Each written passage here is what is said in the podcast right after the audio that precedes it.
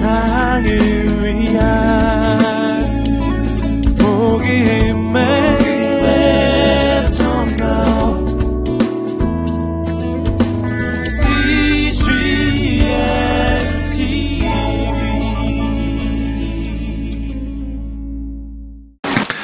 미국 월드비전 회장인 리차드 스턴스라는 분이 쓰신 구멍난 복음, The Hole in Our Gospel 그런 책이 있습니다. 그분은 이 시대 그리스도인들의 문제를 에, 복음이 구멍난 것으로 묘사를 해서 표현했습니다. 우리가 예수 그리스도를 믿고 하나님과의 새로운 개인적인 관계에 하나님의 자녀로 들어섰지만 그러나 이 세상과의 새로운 관계, 변화를 우리가 맺어가지 못한다면 우리의 믿음은 구멍난 믿음이라는 것입니다. 우리가 받은 이 구원이 나만의 구원, 우리만의 구원으로 여겨진다면 우리가 받은 구원의 이 복음은 구멍난 복음이 되는 것이다. 라는 것이죠. 하나님은 이 세상을 사랑하셔서 이 세상을 위한 대속제물로 그 아들을 주기까지 희생했는데 우리가 이 세상의 문제에 대해서 무관심하다면 교회 안의 복음으로만 가두어 둔다면 우리가 믿는 복음은 구멍난 복음이 된다는 말씀입니다.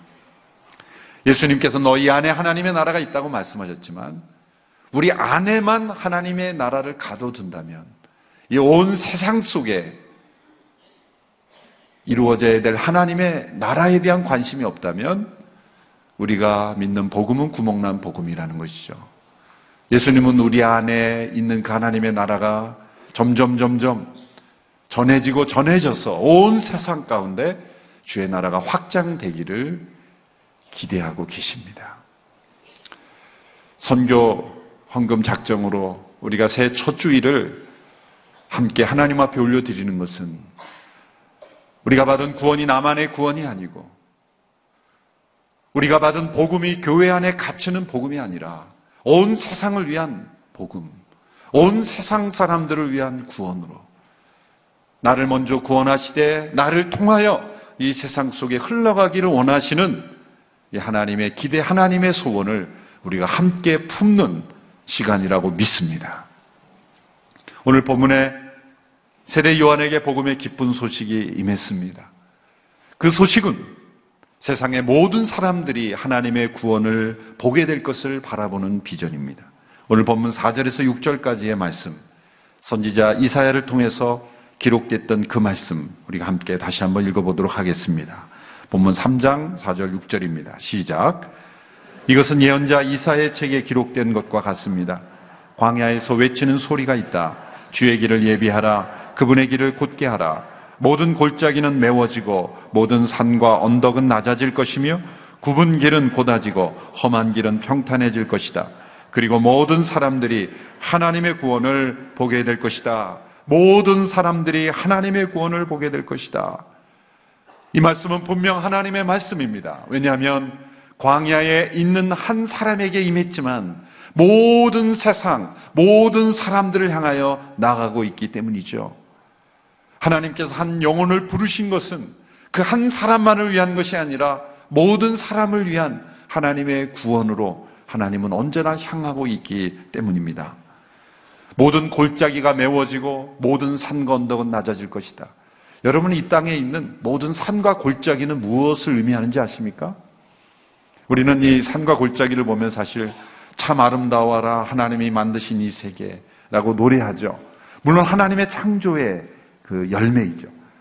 그러나 원래 모습은 아닙니다. 하나님께서 창조하신 세계 그 아름다운 세계도 있지만 그러나 죄로 말미암아 이 땅에는 큰 홍수의 심판이 있었고 그 홍수의 심판의 결과로 지금 이 산과 골짜기가 형성된 것 아십니까? 엄청난 대격변이 있었고 지진과 홍수와 엄청난 그러한 사건을 통해서 지금 이 산과 골짜기가 형성이 된 거예요. 높은 산과 깊은 골짜기는 인간의 죄에 대한 하나님의 심판의 흔적이라는 거예요. 골짜기가 메워지고 모든 산과 언덕이 낮아질 것이다. 이것은 하나님의 심판의 결과로 인한 이 땅에 이 처참한 그러한 현실, 이 세상이 이제 회복될 것이다.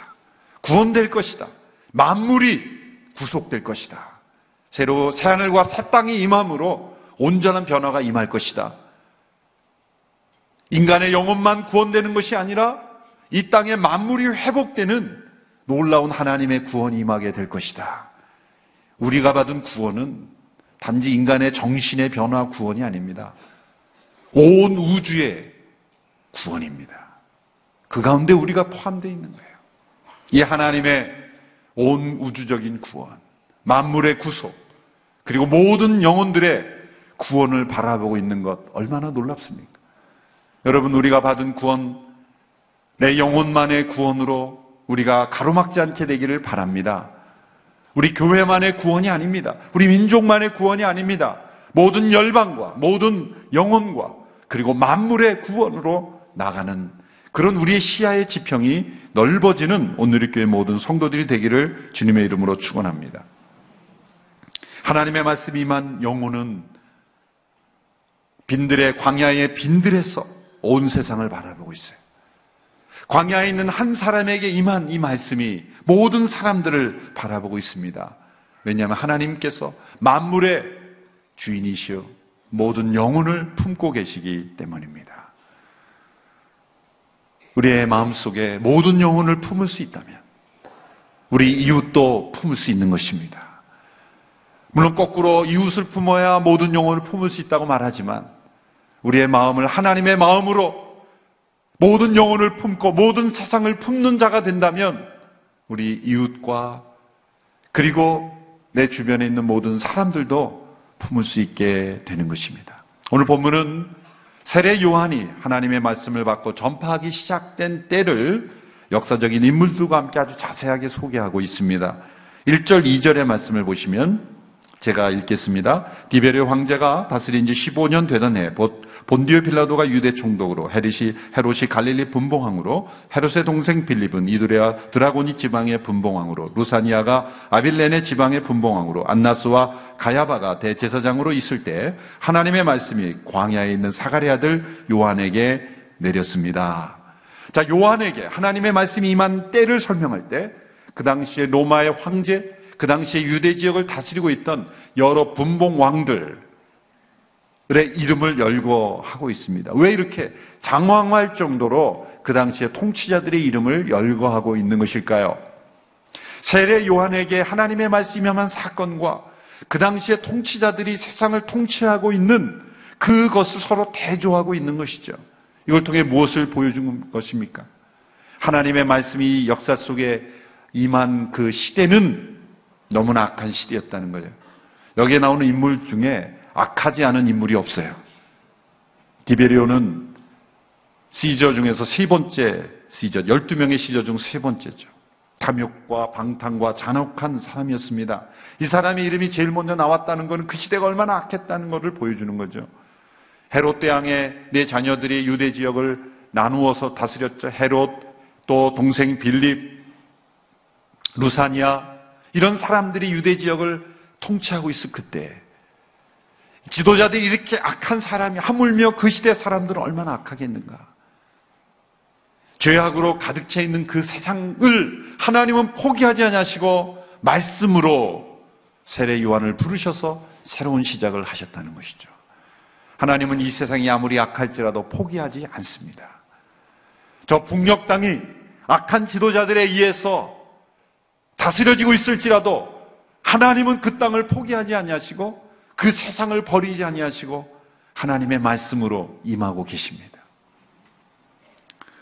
또한 이 시대의 지도자들을 이름을 열거 하심으로써 그 유대 땅이 완전히 상실되었다는 것. 하나님의 백성으로 선택을 받았던 유대 민족이 완전히 정치적인 능력을 상실했다는 것. 그것을 우리에게 보여주고 있는 거죠.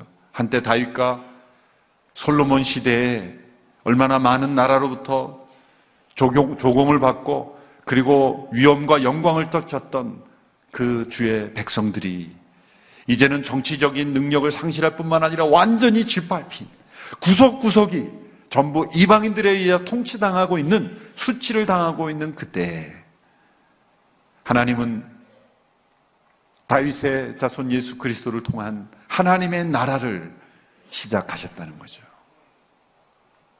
또한 마지막으로 나오는 인물의 이름이 대제사장 이름이죠. 안나스와 가야바. 두 명의 이름이 등장하는 것부터가 이상한 겁니다. 대제사장은 한 명이어야 되죠.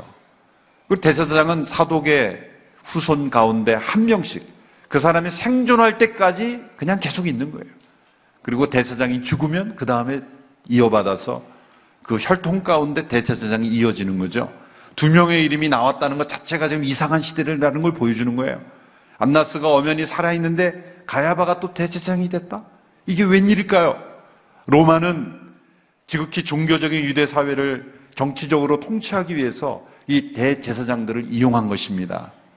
그래서 율법이 정한 대로 이루어지지 않고 대제사장이 엄연히 살아있는데도 새로운 대제사장을 임명한 거예요.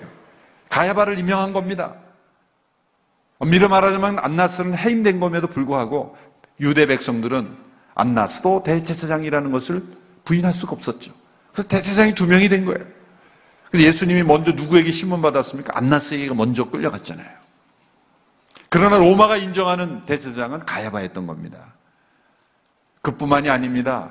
로마 시대에 26년 동안 28명이나 되는 대제사장을 서로 교체한 거예요. 대제사장을 계속 로마 제국이 바꿈으로써 하나님의 율법을 유린하고 그리고 그 백성들을 통치하고 있었던 그 시대. 또 대제사장들도 정치 권력의 도구가 되어버리고 시녀가 되어버린 그런 시대. 하나님의 진리를 증거하고 또 불의에 항거하는 대제사장이 아니라 정치 권력의 도구가 되어버린 그런 시대였으니 영적으로 얼마나 어두움의 시대였겠느냐라는 것을 우리에게 보여주고 있는 것입니다. 하나님은 이런 세상, 정치, 종교, 모든 시대, 가장 암흑의 시대, 겉으로 볼 때 로마 제국은 흥왕해였고 너무나 찬란한 문명을 자랑한다고 세속 역사가들은 말하지만 영적으로는 어무, 어두운 그런 시대에 하나님의 말씀이 빈들에 있는 광야에 있는 요한에게 임했다는 것이죠. 이 세상의 통치자들이 세상을 변화시킬 수 없다는 것입니다. 하나님의 말씀이 이 세상을 변화시킨다는 거예요.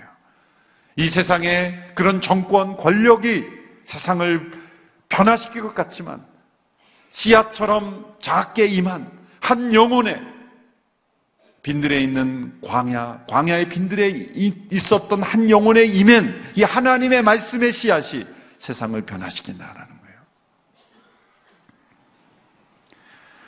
이 하나님의 말씀은 요한이 광야에 있을 때 임했습니다. 하나님의 말씀이 임한 자리는 종교 행사가 가득한 예루살렘 성전도 아니었고, 그리고 그 당시에 정치 권력자가 머물렀던 헤롯 왕궁도 아니었습니다. 사람들이 찾지 않는 광야의 빈들, 그 빈들에 있는 요한에게 임했던 것입니다. 하나님께서는 이 어둡고 타락한 세상을 구원하시기 위해서 오랜 동안 광야에서 하나님의 사람을 준비하셨죠. 누가복음 1장 80절에 보면 이 세례 요한이 광야에서 자라난 삶을 이렇게 묘사하고 있습니다. 같이 한번 읽어보겠습니다. 시작. 그 아기는 자라면서 영이 강건해졌고 이스라엘 백성들에게 공개적으로 나타나는 날까지 광야에서 살았습니다. 여러분이 광야에 빈들에서 하나님의 임재를 경험하지 못한 사람은 결코 온 세상을 향한 구원의 소식을 전할 수가 없습니다. 사도행전적 교회, 액주 29의 비전을 이루어가는 모든 온누리교회 성도들은 이 광야의 빈들에서 하나님과 홀로 대면하는 영적 체험, 하나님의 말씀이 우리의 심령 속에 임하는 체험이 있어야 우리는 온 세상을 향해 나아갈 수 있습니다. 세례요한이 듣고 모든 사람들이 하나님의 구원을 보게 하기 위한 전한 하나님의 말씀은 무엇입니까? 첫째로 죄 용서를 받게 하는 회개였습니다. 여러분 우리가 세상의 모든 사람들에게 전해야 될 복음의 기쁜 소식은 무엇입니까? 죄 용서의 길이 있다는 겁니다. 당신이 이미 죄 용서 받았던 길이 주어졌다는 겁니다. 죄 용서의 회개가 전해져야 하는 것입니다. 선교의 목적은 무엇입니까? 세상의 모든 이들이 죄 용서를 받는 회개에 이르는 것입니다. 누가복음 24장 48절에서 예수님께서 이렇게 말씀하셨습니다. 같이 한번 읽어보겠습니다. 시작. 또 예루살렘으로부터 시작해 모든 민족에게 그의 이름으로 죄 용서를 받게 하는 회개가 전파될 것이다. 왜 세례 요한이 필요했을까요? 그 당시에 유대인들은 스스로 회개할 필요가 없는 사람들이었다고 생각했기 때문입니다. 그들은 이미 아브라함의 육신의 자손으로 태어난 것, 그 혈통만으로 그들은 이미 하나님의 백성이요. 그들은 하나님의 자녀로 스스로 생각하고 있었다는 거예요. 그 두꺼운 장벽을 무너뜨리는 역할로 세례 요한을 보내신 겁니다. 그들은 스스로 회개가 필요 없다고 생각하는 사람들이었어요. 오늘 이 시대에도 수많은 영혼들이 유대인들이 가졌던 생각처럼 회개가 필요 없는 인생이라고 생각, 살아가고 있는 사람이 얼마나 많습니까?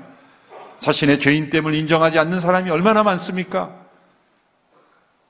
다른 사람에게 해를 끼치지 않으면 나는 죄인이 아니라고 생각하는 사람이 얼마나 많습니까? 스스로 죄인이 아니라고 생각하는 그 사람들. 그러므로 죄 용서가 필요 없다라고 생각하는 것이죠. 세례 요한의 사역은 바로 죄 용서가 필요한 존재라는 것을 깨닫게 하시는 겁니다. 오늘 이 시대에 우리의 사명은 무엇입니까? 주의 길을 예비하는 사역은 무엇입니까? 우리 모두는 다 죄 용서가 필요한 사람들이라는 것을 이 세상 가운데 증거하는 것이죠. 그릴 뿐만 아니라 죄 용서의 길이 우리에게 주어졌다라는 것을 전하는 것입니다. 그리고 회개해야 그 죄의 용서가 우리에게 체험된다는 것을 전하는 것입니다. 여러분, 회개가 무엇입니까? 회개란 정확하게 설명하면 하나님의 죄의 용서를 받기 위한 조건이 아니라 죄의 용서를 받아들이고 죄로부터 돌이키는 겁니다. 여러분, 누가복음 15장에 나오는 둘째 집을 나간 둘째 아들이 돌아왔기 때문에 아버지가 용서한 것일까요?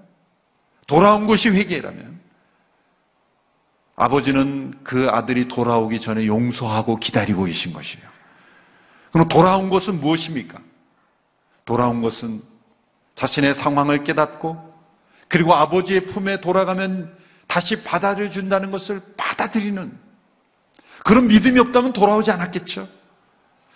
우리 아버지께서 그리스도 안에서 우리를 용서하고 기다리시기에 돌이키기만 하면 그 용서의 축복을 받을 수 있고 그 구원의 은총을 받을 수 있다라고 믿고 돌이키는 것입니다. 그러므로 이것 또한 하나님의 은혜인 것입니다. 하나님의 은혜인 것입니다. 회개 이전에 일어나야 되는 일이 있습니다. 그게 거듭남의 중생이죠. 회개함으로 거듭나는 게 아니라 거듭났기 때문에 회개하는 것입니다.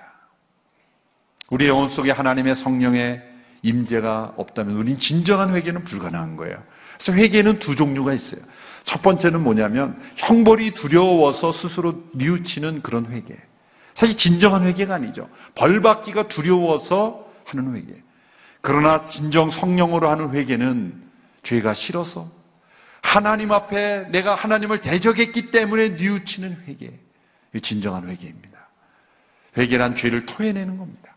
살아있는 사람은 그 몸 안에 불순물이 들어오면 그 불순물을 토하기까지 계속해서 몸이 가만히 있지 못하죠. 토해내는 것, 이것이 회개입니다. 우리, 우리가 이 온 세상의 모든 사람들에게 전해야 될 것은 그리스도 안에서 당신의 죄가 용서되었으니 그 사실을 받아들일 때 성령의 역사하심이 임하고 그리고 그 영혼이 회개하는 역사. 그러므로 죄 용서를 받고 하나님의 구원을 체험하는 이 놀라운 복음. 이 복음이 먼저 전해질 때 이 온 세상 사람들이 하나님의 구원이 경험되는 것이죠. 그러나 이 기쁜 소식이 전해지기 위해서는 먼저 나쁜 소식이 먼저 전해야 돼요. 그래서 로마서 3장에 보면 이 하나님의 믿음으로 말미암는 의를 전하기 전에 1장 이전에서 모든 사람이 얼마나 심각한 죄인이요 그 죄에 대한 하나님의 진노와 심판이 있다는 것을 먼저 말씀하고 있는 것입니다. 그런데 이 요한이 수많은 사람들에게 제 용서 를 위한 회개의 세례를 베풀 때 세례 받으러 오는 사람들에게 요한이 독수를 퍼붓는 장면이 나옵니다. 7절에서 9절의 말씀을 보십시오. 우리 같이 읽습니다. 시작. 세례를 받으려고 찾아온 사람들에게 요한이 말했습니다. 독사의 자식들아, 누가 너희에게 다가올 진노를 피하라고 하더냐? 회개 알맞은 열매를 맺으라. 속으로 아브라함이 우리 조상이다라고 말하지 말라. 내가 너희에게 말해두는데 하나님께서는 이 돌들로도 아브라함의 자손을 만드실 수 있다. 도끼가 이미 나무 뿌리에 놓여 있다. 그러므로 좋은 열매를 맺지 않는 나무는 모조리 잘려 불 속에 던져질 것이다.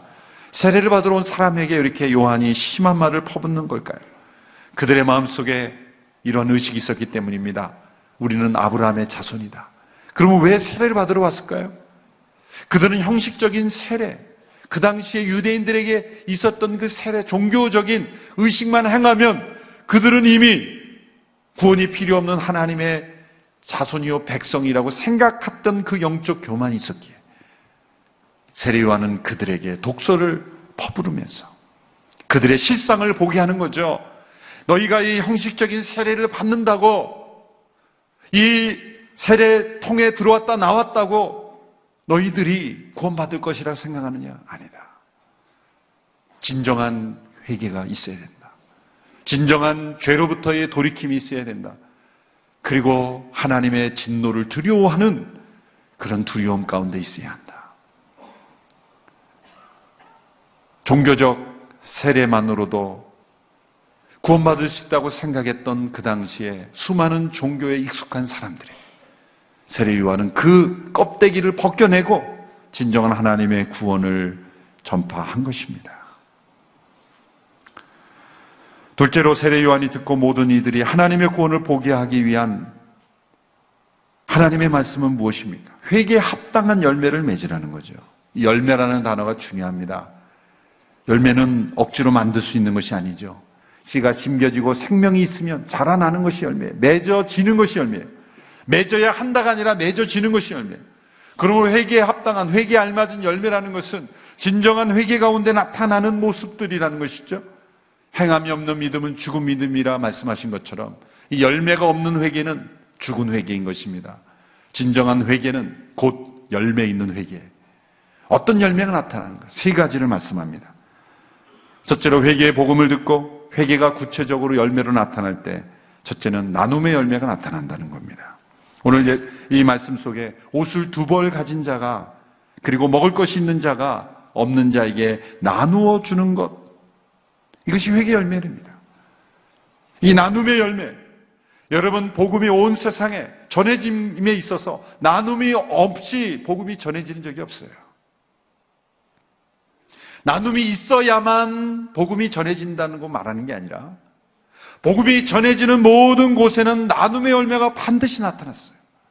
사도행전의 사도행전 2장에서 자기의 것을 자기의 것으로 여기지 않고 함께 나누는 나눔의 역사가 일어났죠. 복음이 전해지는 곳마다 배고픈 자에게 그보다 조금 더 있는 사람들이 나눔의 역사가 있었죠. 꼭 부유한 사람만의 나눔이 있지 않았습니다. 조금이라도 더 있는 사람, 이 말씀에 두 벌 있는 자가 없는 자에게 나눈다는 거예요. 수십 벌, 수백 벌이 있는 자가 나눈다는 것이 아니라 이 자발적 나눔의 역사, 이것이 회개와 동반해서 나타나는 거예요. 내 속에 자발적 나눔의 열매가 있는가? 이것이 바로 모든 사람이 하나님의 구원을 보게 되는 역사에 있어서 회개하고 죄 용서 받은 자에게 나타나는 삶의 열매인 것입니다. 두 번째는 정직의 열매입니다. 오늘 보면 3장 12절에 보면 세리들도 세례를 받으러 와서 물었다 그랬죠. 우리 같이 한번 읽어보겠까요? 시작. 세리들도 세례를 받으러 와서 물었습니다. 선생님, 우리는 어떻게 해야 합니까? 요한이 그들에게 말했습니다. 정해진 것보다 더 많은 세금을 걷지 말라. 그 당시 세리들이 로마의 지배를 받고 유대인들로부터 더 많은 세금을 받아서 얼마나 많이 그들이 백성들을 착취했습니까? 회개와 거짓은 양립할 수 없습니다. 회개란 거짓을 토해내고 거짓을 내쫓는 것이기 때문입니다. 복음이 전해져도 거짓된 사회가 고쳐지지 않는다면 복음의 영광은 나타나지 않는 것이고 그리고 회개 역사가 나타나지 않은 것입니다. 복음이 전해지는 곳마다 거짓이 떠나가고 정직한 사회로 변화되는 것. 그것이 바로 모든 사람들이 하나님의 구원을 보게 되는 역사와 함께 나타난다는 것입니다. 정직의 열매. 우리가 복음을 땅끝까지 증거하는 우리의 모든 성도들의 삶 또한 정직한 삶으로 변화되어가는 역사가 있게 되기를 축원합니다. 세 번째로 정의의 열매입니다. 정의의 열매. 3장 14절에 보면 군인들도 물었습니다. 우리 같이 한번 읽어볼까요? 시작. 군인들도 물었습니다. 그러면 우리는 어떻게 해야 합니까? 요한이 대답했습니다.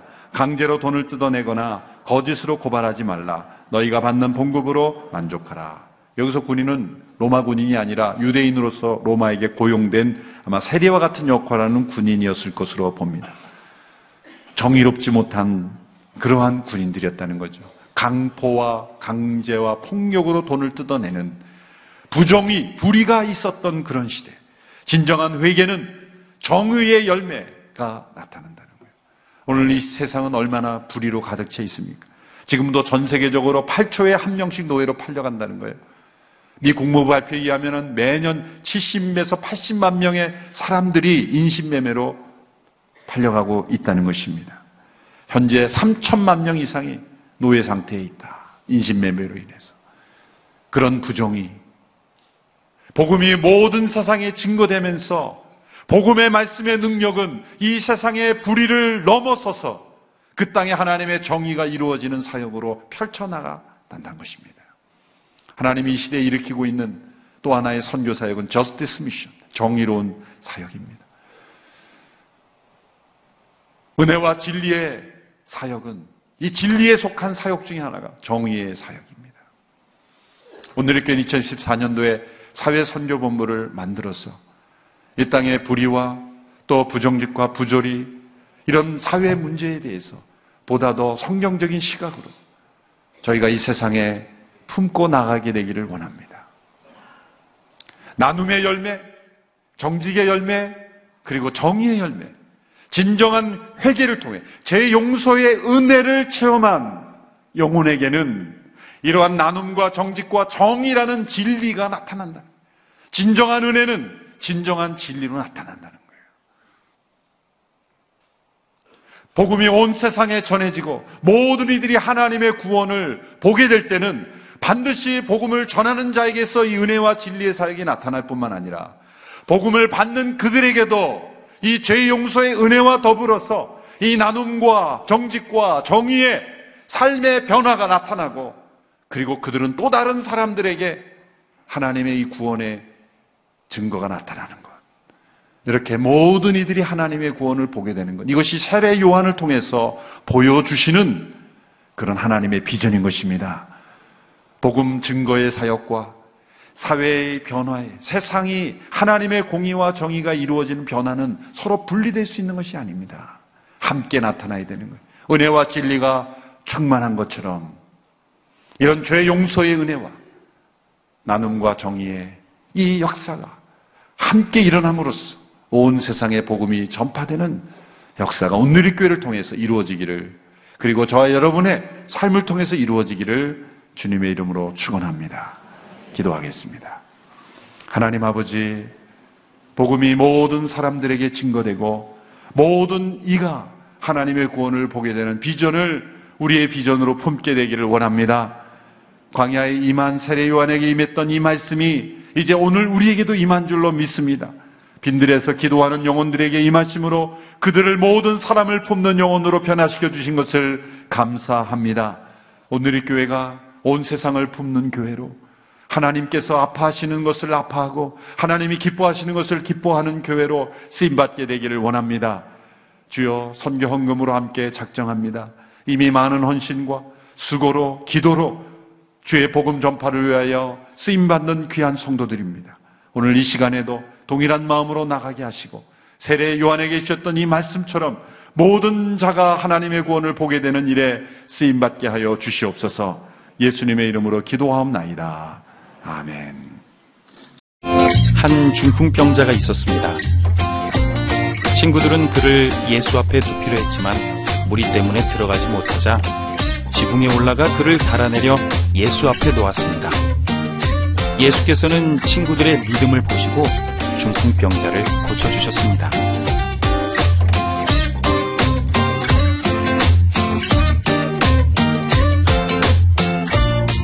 믿음의 친구가 필요한 사람들이 있습니다. 영혼의 아픔을 치료하고 영적인 갈급함을 채워주는 믿음의 친구. CGN TV와 함께 믿음의 친구가 되어주세요.